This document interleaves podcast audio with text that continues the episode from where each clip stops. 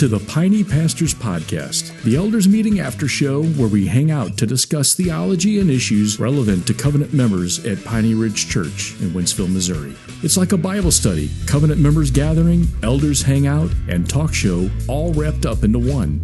And it's all about making disciples of Jesus Christ. So grab another cup of coffee and let's get started.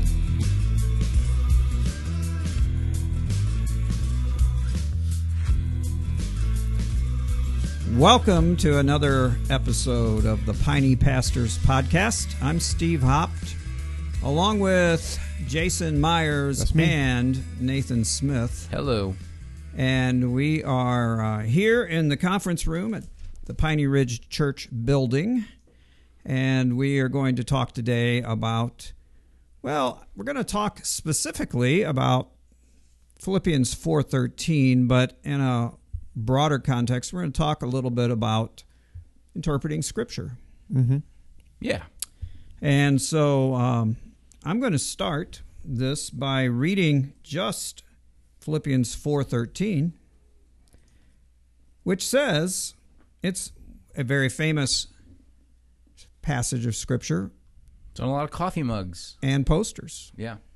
and books and probably other things. Yeah. T-shirts. And it says, "I can do all things through him," referring to Christ, who strengthens me. And it's a good verse. Indeed. It's a good verse. It's a Bible verse, so it's a good verse. Uh, now let me read it in context. I rejoice in the Lord greatly that now at length you have revived your concern for me. You were indeed concerned for me, but you had no opportunity. Not that I am speaking of being in need, for I have learned in whatever situation I am to be content. I know how to be brought low, and I know how to abound. In any and every circumstance, I have learned the secret of facing plenty and hunger, abundance and need. I can do all things through him who strengthens me. And so in this is Philippians that was Philippians 4:10 through 13 and and Paul is talking to the Philippians in this paragraph about the fact that whether he's in need or whether he's abounding, whether he has a lot or has little, that God has taught him to be content and that in the power of Christ, he can actually be content in no matter what circumstance he finds. You guys agree with that? You want to elaborate on that? I agree with that.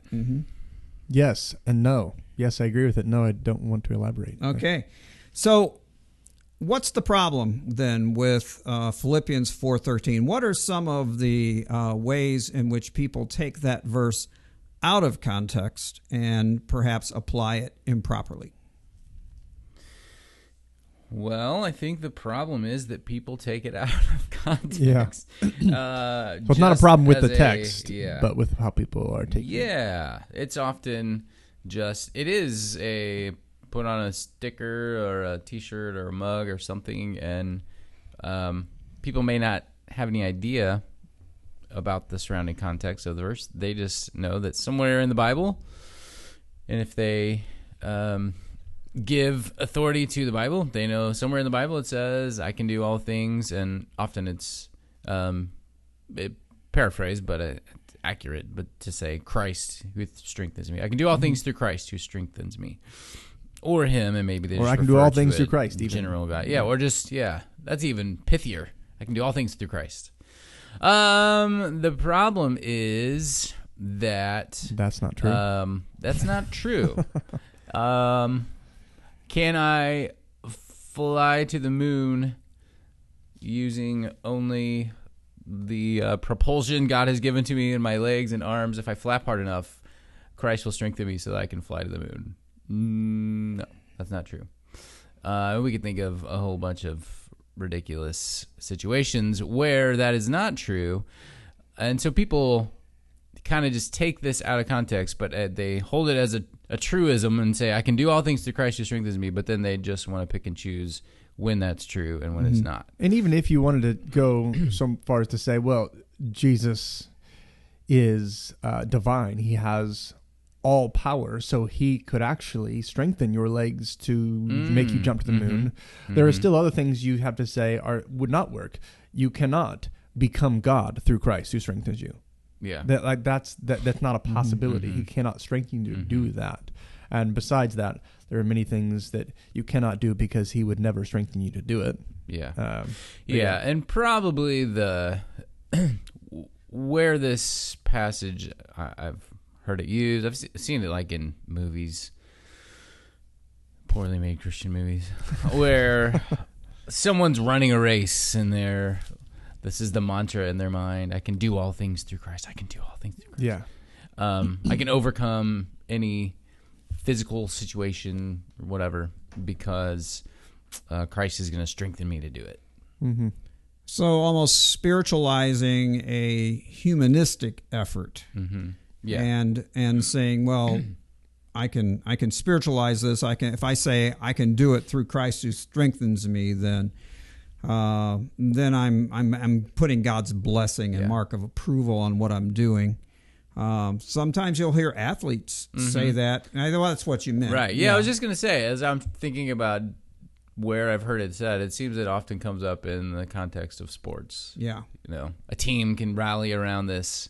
We can do all things through Christ who strengthens us, so we can crush the other team. Potentially, though, people have thought this or said this or given this to others in by means of uh, sincere encouragement. Maybe they have uh, found out that their friend has cancer, and they say, "You can beat this. You can do all things Oh, through yeah. Christ who strengthens you." He, you know, Mhm. and it's um, it's it can give a false sense of, um, like you said, f- well, f- focus of where the, where it's supposed to be, but also a false sense of hope for things that maybe God has not promised you. Yeah. So, and I think that that's where it can be uh, dangerous. Not just annoying, if right, yeah. yeah. not just kind of goofy or silly, but actually dangerous if uh, if people really cling to this as almost taking it as a, a promise. I can do all things through Christ who strengthens me. Well, if if I don't beat that cancer, or if I lose that race or whatever, then God let me down. Did yeah? Did did Christ not have the strength? Mm-hmm. uh, or or if people don't want to go down that road, then um, then what does that mean? Did I just not have enough faith in His ability to strengthen me? So it can just lead people down all kinds of unhealthy um, spiritual wanderings. Mm-hmm. And yet, it, it's a wonderful verse, Mm-hmm. and it's it's a, a truth that we can hang on to. Let's talk about let's talk about ways that are are are good applications of this verse in our life. Paul is using it here to say God gives me the strength to be able to endure a hardship or to uh, abound in, in, in a situation where I'm really rolling around, I'm, I'm marinating in the blessings of God, and but I'm not. You know what? What? How would how would them, Christ yeah. strengthen you in that? How how would Christ? It's easy to see how Christ can strengthen us to endure when we are in want. Mm-hmm. But how does Christ strengthen us when we are abounding? Well, when he says, um, I can do, he's saying, I am able to, I have the ability to do all things. The, the all things is, is in the context is referring to both the highs and the lows of life. Mm-hmm. Being Um, content. Being content with all those. So, um, I can do, meaning I can be content with in, in the midst of when I have a lot or when I have a little. And I think that the strengthening us part, by the way, Paul only uses that phrase to refer to an inward strengthening, not a physical strengthening. But that inward strengthening is that you are not, I think, in part, that you're not going to be consumed by the abundance that you have. There you're you not go. captivated by it. You're not going to worship it. You know, he's saying, I know how to um, to have this, to have abundance, to have blessing, and to enjoy it as a gift from God, but not to worship it, not to yeah, idolize it. Yeah, and it's maybe uh, easier to think of people being discontent when they are in need and don't have Mm-hmm. much. But how often have we experienced discontentment when we have more than we need, when we Right. do have abundance, and Right. how prevalent is that in, especially in America, of having abundance and yet not having the strength to It be can- content Right. in it that can abundance. increase your discontentment. Yeah. Right. Yeah. Yeah, so that's where I was hoping, as you could tell, that's where I was hoping you would end up. That was You were leading that was us, one Steve? of those questions, yeah, where I had a certain answer in mind. Yeah, I think I think that you're right. It's easier to think about this when we're in need than it is when we are abounding. But uh, sometimes I think abounding can be more dangerous, Mm-hmm. and we get to uh, expect God to do that all the time, or we uh, we feel like we require it. We can't be happy if we aren't abounding, and that certainly would be uh, something that we would want to avoid, and something that Christ would strengthen us to avoid. Yeah, and Paul, when he's writing this, was actually in prison, and so he's at the place of not abounding, but of being uh, limited, being restricted, um, being mistreated, and yet he's saying, "I am content." And he's saying it in the context of Philippians here, is that they were giving him a gift, and he is saying, "Thank you for the gift." In the very next verse, verse fourteen, he says, "Yet it was kind of you to share my trouble." He's saying, in, in, in essence, "Thank you for the gift." And I appreciate it, but God is enough for me. Mm-hmm. And he's going to end up saying God will be enough for you too. And so use it as a teaching point for Yeah. them. So, how do we apply this verse? Can we apply this verse beyond the context? Can we apply it in, in other areas of our life other than just contentment? I, I think yes. I think we can, but I think what you said, Nathan, was was key. I think the strengthening that Paul's talking about here is an inward strengthening. And Jason said that. Jason said that. All right, But let I was I was totally thinking it. Yes, let's give credit where credit is due. Jason said that. But it's it's an it's a strengthening in our inmost being, so that uh, no matter what we're what we're facing, I, I think that someone who is battling cancer can certainly apply this Yes. and that uh, God is going. I'm, I I can endure this trial. Mm-hmm. Doesn't mean we have to accept it. Doesn't mean we don't pray for healing. But as long as I'm enduring this cancer, I know that Christ will strengthen me to do this. I think of uh, James saying, you know that that that suffering produces a steadfastness in us, and that steadfastness needs to have its. Uh, we need to let it have its full effect to where it leads to eventually perfection. Paul in it's Romans five, I think, right, where Paul says that that suffering produces endurance, and endurance character, and character hope, and hope does not put us to shame. Well, Christ strengthens us to be able to do that. And so I think the person suffering from cancer can apply this to their life, especially and most most importantly with the inmo, inner strengthening strengthening that Christ gives us to endure what we need to endure. Yeah. Yeah, I think we can apply it more broadly when we understand that if we're if we intend it in the sense of um, I can do all things that honor Christ through Him who strengthens me. Mm-hmm. I can, uh, which means growing in, um, growing in contentment, growing in um, joy, even through heartache and and trials, um, growing in in humility. What all of the all these things that that we know are the Lord's will to work in us as believers. We can say, I I can do all these things. It's, it's part of the mystery of. I mean, even in right here, there's this mysterious um, working of God in us as we work in our sanctification. I can do all things. I I am doing these things. Paul's saying I can do these things, but it's through Him who strengthens me. So I can't do it unless He's strengthening me Yeah. Yeah. um, and I think so in in our sanctification more more broadly even you know beyond the specific focus here of contentment then yes, I think we can we can claim this as a truth. But I, I think, um, like e even in Acts nine, Luke says that Paul, his other name is also Saul, said that he increased all the more in strength and confounded the Jews who lived in Damascus by proving that Jesus was the Christ. So this is getting what, what you're saying is that strengthening us to do the the work that God has called us to do, Mhm. wherever whatever that may be. Yeah. Um, and in Ephesians three, Paul uses it. He says he prays that you uh, that God may grant you to be strengthened with power through His Spirit in your inner being, so that Christ may dwell in your hearts through faith. And talks about that you may be able to be rooted and grounded in love and have strength to comprehend with all the saints what is the breadth and length and height and depth and the love of God. And so, uh, Mhm. yeah, it's it's strengthening strengthening in our our soul and our spirit and our inner being in a sense so that we can even understand more of the gospel truth mm-hmm. but i think that one thing we're just um, we've i think we've I don't know if we said it explicitly so i think it should be um, Be there- explicit i'm going to be explicit i'm not going to give an expl- expletive is that a if you need to. Okay. um, that oftentimes when we're reading scripture, we need to make sure that we um, are not taking a narrative of what happened, just describing what happened to some person in the Bible and, and claiming that is, Mm. oh, that can be mine Mhm. then.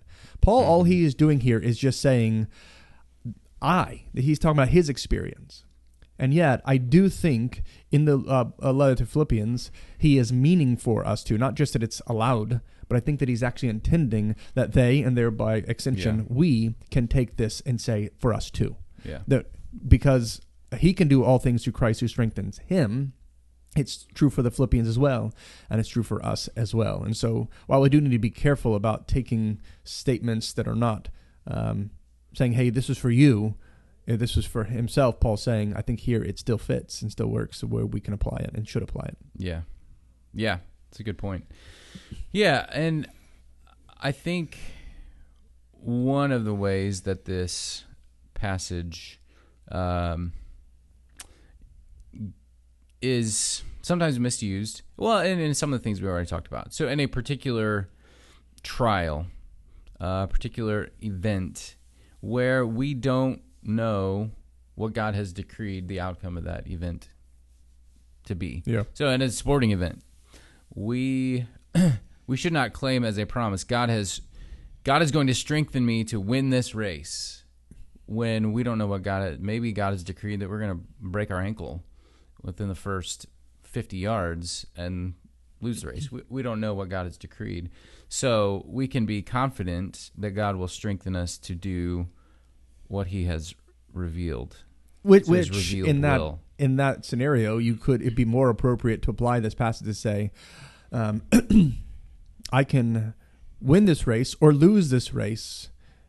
I can be fine and do great, or I can break my ankle, and I can endure through Christ who strengthens me. Mhm. I can Right. rejoice and love my competitors. with the outcome. yeah, I can be content with the outcome through Him who strengthens Right. me, because that indeed not only is what He's. It's not that He has revealed what's going to happen, but He has revealed what He has called us to do. Mm-hmm. So he's telling Yeah. us what we should be and do, and that is what we are being strengthened for by Christ Right. to be able to do. Yeah. Yep. Anybody else have something wise to say about Philippians 4:13? Is there anyone else in the room? Anyone Um, under the table? Just got a text, so maybe that person. No, No, no. no, no. no. I, I think that just in general, though, what you said, Steve, that um, the more, it's more of a plea to be careful when we're reading Scripture, and um, we often our emotions get ahead of ourselves, and we want it to say something. It feels comfortable. Maybe it's something we've just heard over and over again from so many different angles, from so many different people, Mm-hmm. and um, to stop and to say, what does it say in context? Yeah. and what does it really mean? Um, because even just just the phrase by itself, that that sentence, um, can have a lot of different meanings, and you keep it in context though, and context of the passage and of the Bible as a whole, and of our Christian understanding of uh, of of our of our lives and of God Himself. It makes it uh, it limits it, but it actually can make it more powerful and sweet Mm-hmm. when we can uh, apply it in ways that um, are appropriate. And so, yeah, a plea to carefully read and carefully apply, both as a um, for ourselves, but also as a means of encouragement for others. Yeah. Good one. Amen. Well, that will do it for today, and we'll send it over to David Neighbor to close us out. Thank you for listening. We have a new podcast each week, so be sure to subscribe on iTunes. For more information about Piney Ridge Church in Wentzville, Missouri, visit us online at pineyridgechurch.org. That's P E I N E, ridgechurch.org. You can also find us on Facebook and Twitter at Piney Ridge. That's all for today. We look forward to seeing you on Sunday morning.